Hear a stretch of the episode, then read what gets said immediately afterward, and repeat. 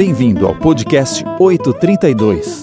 Essa é a série Bíblia Todo Dia, onde juntos estudaremos um texto da Bíblia diariamente. O Salmo do Pastor. Nosso texto de meditação se encontra no livro de Salmos, capítulo 23, versículo 1. Pegue sua Bíblia e leia comigo. O Senhor é meu pastor, e nada me faltará. Você acabou de ler um dos textos mais lidos da Bíblia.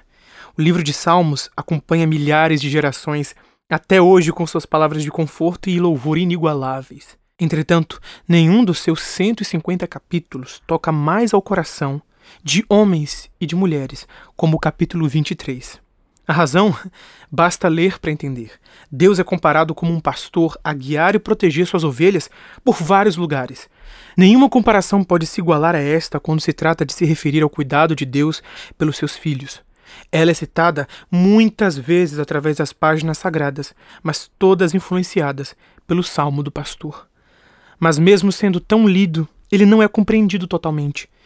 Como as coisas seriam diferentes se ele fosse realmente compreendido? Os cristãos modernos não mais compreendem o Senhor é meu pastor e nada me faltará. São escravos das ansiedades e aflições do tempo moderno. As preocupações os dominam mais do que a confiança. Não existe verdade em sua confissão de fé. São apenas palavras sem significado. Nos achamos plenamente suficientes para andar sozinhos, e é por isso que nos ferimos tanto nas estradas da vida. Conta-se que, certa vez, um programa de rádio realizou uma competição de leitura para escolher quem dentre os candidatos leria melhor e com mais propriedade o Salmo do Pastor. Excelentes oradores, jovens com talento e homens com propriedade, tanto no tom da voz como na dicção, participaram do concurso e vários deles obtiveram pontos altos de aprovação. A competição estava a todo vapor, até que, após todos esses talentos, um senhor idoso, de roupa simples, tomou o microfone com o texto em mãos, começou a ler. Ele não sabia falar direito. As palavras não eram claras e nem corretas como as dos demais, mas a sua leitura levou todos às lágrimas, inclusive os jurados. Ninguém havia conseguido comover os espectadores como ele. Sua emoção penetrou cada coração. Ganhou a competição. Ao receber o prêmio, um dos jurados disse: Todos aqui leram muito bem, mas ele, esse senhor, fez mais do que ler. Enquanto todos conheciam o salmo do pastor, apenas ele pareceu conhecer o pastor do salmo.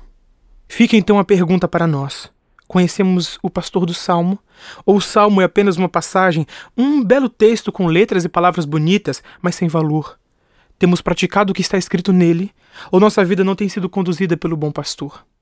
Se você quer viver o salmo do pastor em sua vida a partir de agora, então feche os seus olhos e ore comigo. Senhor Deus, desejo verdadeiramente conhecê-lo. Cuida de mim, Senhor, como prometeu, e me ajude a mudar de direção.